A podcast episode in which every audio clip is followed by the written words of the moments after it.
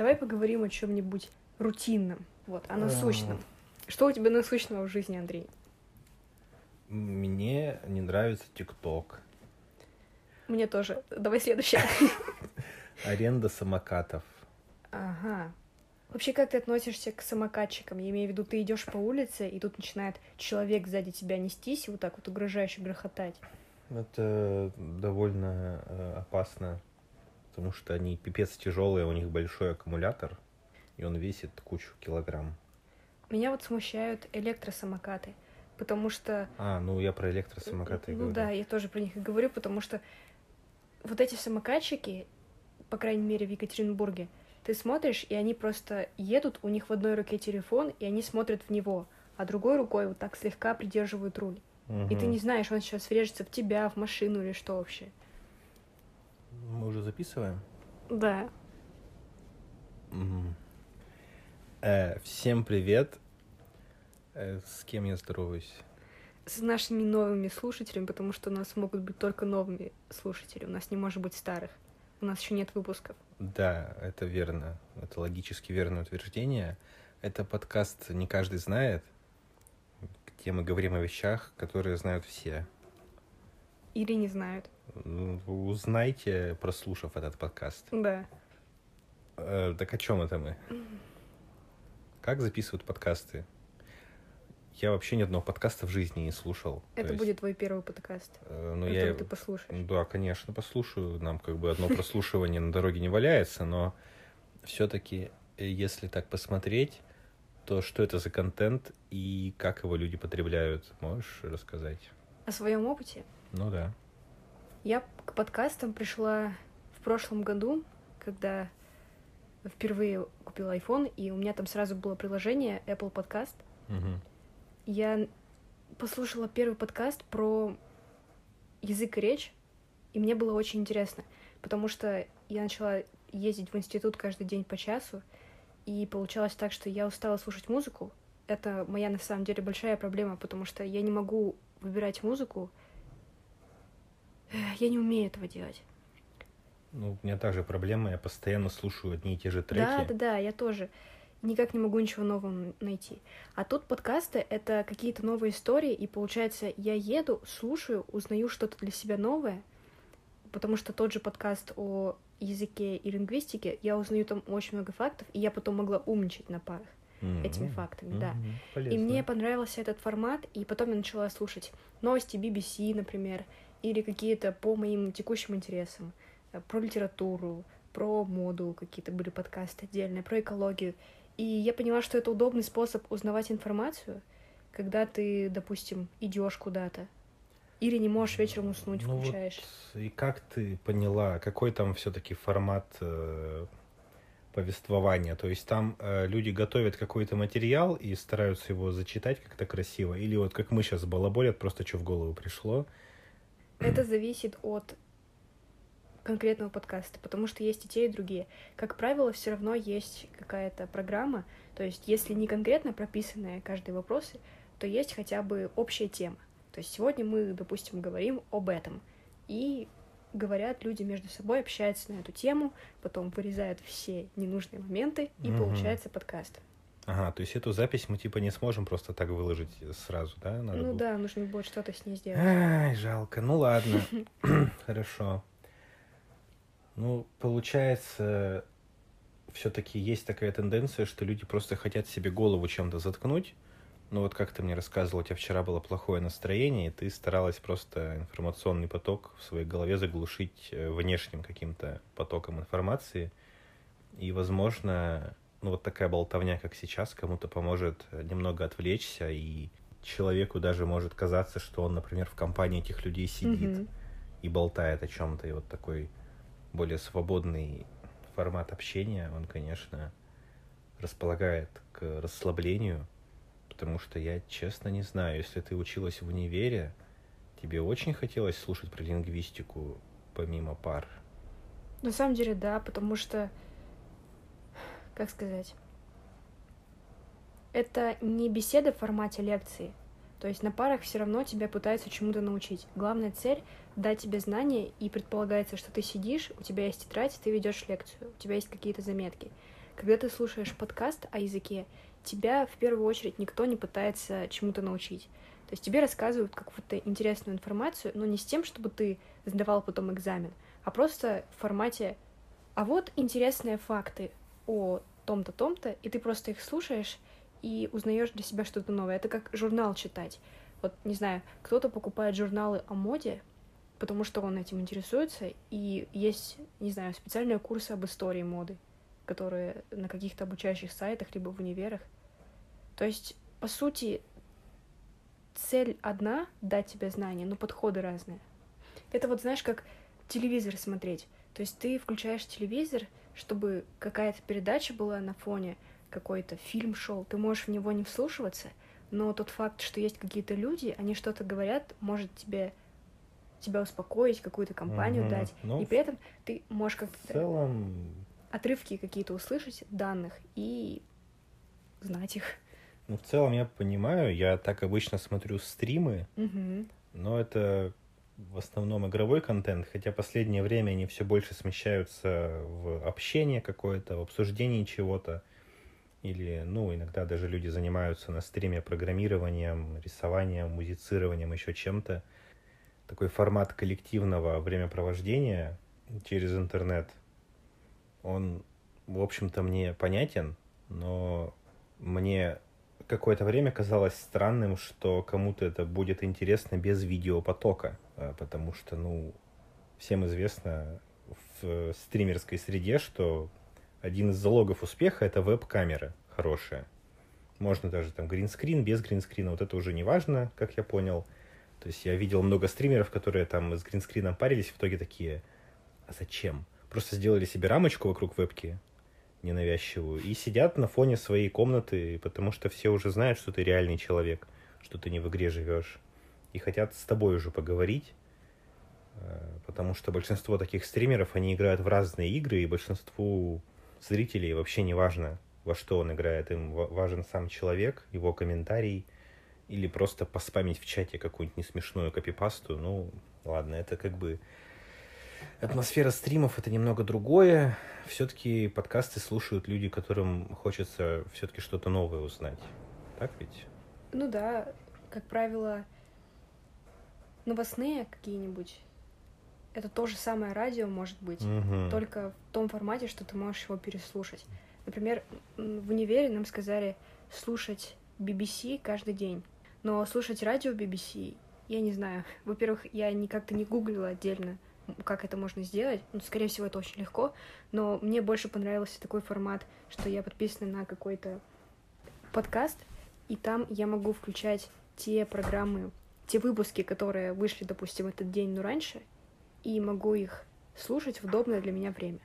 Ну, это, конечно, удобнее, но я много сравнений видел подкастов с радио, и мне казалось, что, ну, радио уже уже устарело, то есть его же уже никто не слушает Для активно. информации?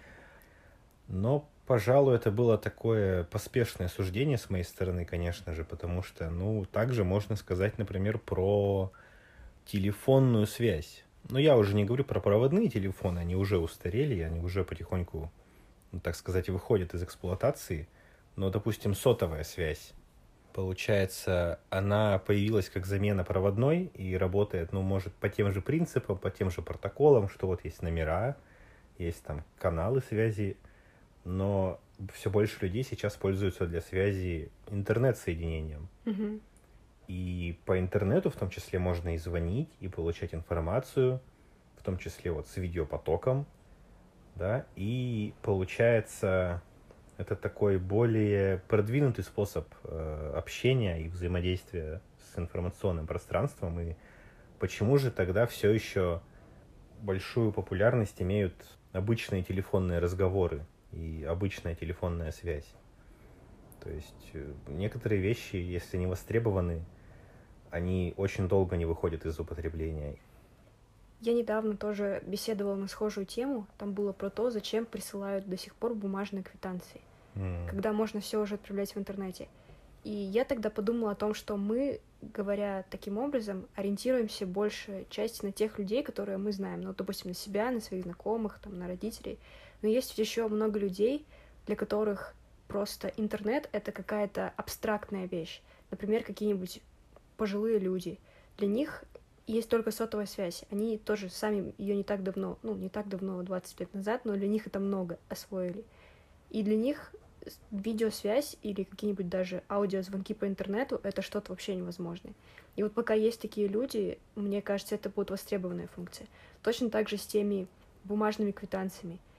Не у каждой пожилой там не у каждого пожилого человека есть возможность зайти в интернет в свой личный кабинет. И для них вот эта привычная форма — это единственный способ узнать. Ну, конечно, да. То есть из-за таких вещей, ну, может замедляться, допустим, работа той же почты или каких-то других сервисов. Ну, то есть, ну, я, например, если что-то на почте забирал, я в приложении посмотрел, пришел, забрал, и через два дня мне приходит в почтовый ящик mm-hmm. извещение, и как бы я такой беру, сравниваю, вот, это я уже получил, можно выбросить. Ну, типа, зачем они вообще мне его прислали, но получается, они обязаны так делать. Да. То есть никто не может тебя заставить сказать, пользуйся интернет-звонками, смотри все в личном кабинете, и мы тебя другим способом никак информировать не будем. То есть тебя никто не может заставить. Это твое право. Хочешь, смотри в личном кабинете, хочешь, жди бумажку от почты. Ну, получается такая каша из сервисов. Ну да когда к старым пытаются добавить новые. И, конечно, прогресс э, стремится все сделать проще, но внедрение, достижение прогресса, оно усложняет вещи достаточно сильно, и пройдет некоторое время, прежде чем мы в полной мере сможем, так сказать, получить плоды этого прогресса. Mm-hmm. То есть тут все довольно честно. Еще недавно тоже интересная тема по поводу внешнего вида. То есть есть какой-то же определенный типа дресс-код. То есть если считается, что ты на работу не можешь устроиться, если у тебя, допустим, будут какие-то татуировки или пирсинг, mm-hmm. или там волосы цветные, и тебе все говорят, по крайней мере, родители точно, что вот ты не можешь это сделать, потому что тебя никто на работу не примет. Но сейчас получается так, что со временем это смещается в ту сторону, что работодателями будут такие же люди моего возраста, примерно, ну, чуть постарше, может быть, mm-hmm. может, чуть помладше, я не знаю. И они сами будут более лояльно к этому относиться. Сдвиг-то все равно идет в сторону тех, кто сейчас находится примерно в нашем возрасте. Возможно, и бумажных вот этих тех же квитанций не будет, потому что не будет просто необходимости. У меня бывает такой диссонанс, когда я, например, ну, с таксистом каким-нибудь еду в машине, и видно, что человек, ну, ну, старше меня, но еще довольно молодой, то есть, может, около 30 лет. И он там включает, знаешь, какой-нибудь э, рэпчик или какую-нибудь попсу, которую вот в мои школьные годы слушали вот такие вот школьники, да. и ты думаешь, что он музыку для школьников слушает, а потом понимаешь, так это вот он и есть, этот угу. школьник, который я слушал. Э, люди очень резко становятся взрослыми в какой-то момент, который ты пропускаешь, когда замечаешь, что уже поздно. Еще вопрос мне возник. Мы с тобой сегодня уже обсуждали эту тему немного. Вот миллениалы и зумеры. Ты себя больше кем ощущаешь? Ну, больше миллениалом в мемном комьюнити, в таком, в глубоко прожаренном мемном комьюнити из глубин нижнего интернета, там э, зумер это такой все-таки активный пользователь ТикТока, там у него там есть э, гироскутер там или самокат или еще что-нибудь. Ну, то есть это это все-таки такие сборники стереотипов. И я бы не стал воспринимать эти термины серьезно. Ну, то есть миллениал это еще ну, такое уже устоявшееся выражение, и о нем можно как-то серьезно говорить, но оно тоже стало таким э, глобальным мемом. Он уже довольно давно существует, но сейчас он просто влился вот в этот какой-то новый тренд на разделение людей на бумеров и зумеров. Ну, думеров пока трогать не будем, это какая-то странная фигня. Это просто грустные люди какие-то. Я бы себя зумером не назвал. Я тоже. Я вообще как-то себя не могу ни с теми, ни с другими соотнести. Потому что, когда говорят миллениал, у меня в голове рисуется более какой-то взрослый человек, что-то ближе к 30. Угу. А вот если зумер, то это, наоборот, у меня в голове какой-то 16-летний человек. Ну, я да. себя ни с теми, ни с другими не соотношу. Ну вот э, в некоторых моделях вот этих вот мемных, которые, ну, люди все-таки это от, от, от души пишут, они не только стараются поглумиться над трендами, но и как-то их э, определить для себя. И думеры — это вот такое промежуточное потерянное поколение. Ну, то mm-hmm. есть я даже видел такую модель, что бумеры, они живут в, во время, когда все замечательно, все отлично, и в жизни как будто бы все само собой складывается, потому что всего много, и у них там уже в 20 с чем-то лет есть уже там и семья, и дом, и машина, и уже второго детеночка они хотят, и вообще. И потом э, ну, эта лафа кончается закономерно, и начинается какой-нибудь кризис, какая-то нехватка чего-нибудь, рост цен или просто э, какая-то идеологическая борьба происходит. И в это время вот этот думер, он э, вот застает себя вот в, в период с 15 там, до 30 лет, вот в этот момент, ну, у него как бы ничего толком нет, он ничего не может для себя получить, он не знает, что делать, у него могут быть проблемы с деньгами, проблемы с, с самоопределением в жизни, и родители на него давят, типа, вот, вот мы в 20 лет уже вот тебя родили, а ты-то чё? Ты-то чё себе дом с машиной не купила, они там стоят как не знаю что, и надо там в ипотеку влазить. А у тебя зарплата там тысяч двадцать-тридцать. И ну, это на наши реалии сложно перенести, потому что все-таки это зарубежные мемы целиком и полностью. К нам они вообще никак не относятся. У нас, типа, миллениалы, они росли вообще в 90-е. Угу. И это было совсем другое время. А такое же время в Америке было ну, где-то там в 70-е годы, допустим. И это разные поколения но все-таки можно вот эту вот идеологическую, мировоззренческую картину распределения по вот этим вот ролям выделить. И получается, вот можно сказать, что мы думеры такие все, ой, грустные, ой, жизнь такая сложная, ой, денег нет, все дорогое. Но честно, это просто результат того, что грустные вот молодые люди, которые, которые столкнулись со сложностями жизни, писали вещи в интернете. Их было много, они писали много вещей в интернете, и вот э, сформировался такой эгрегор информационный под названием «Думеры». И очень классные плейлисты на Ютубе зато теперь есть. Э, ну, а зумерам опять хорошо. То есть, опять же, продолжая эту модель, у зумеров э, снова все классно.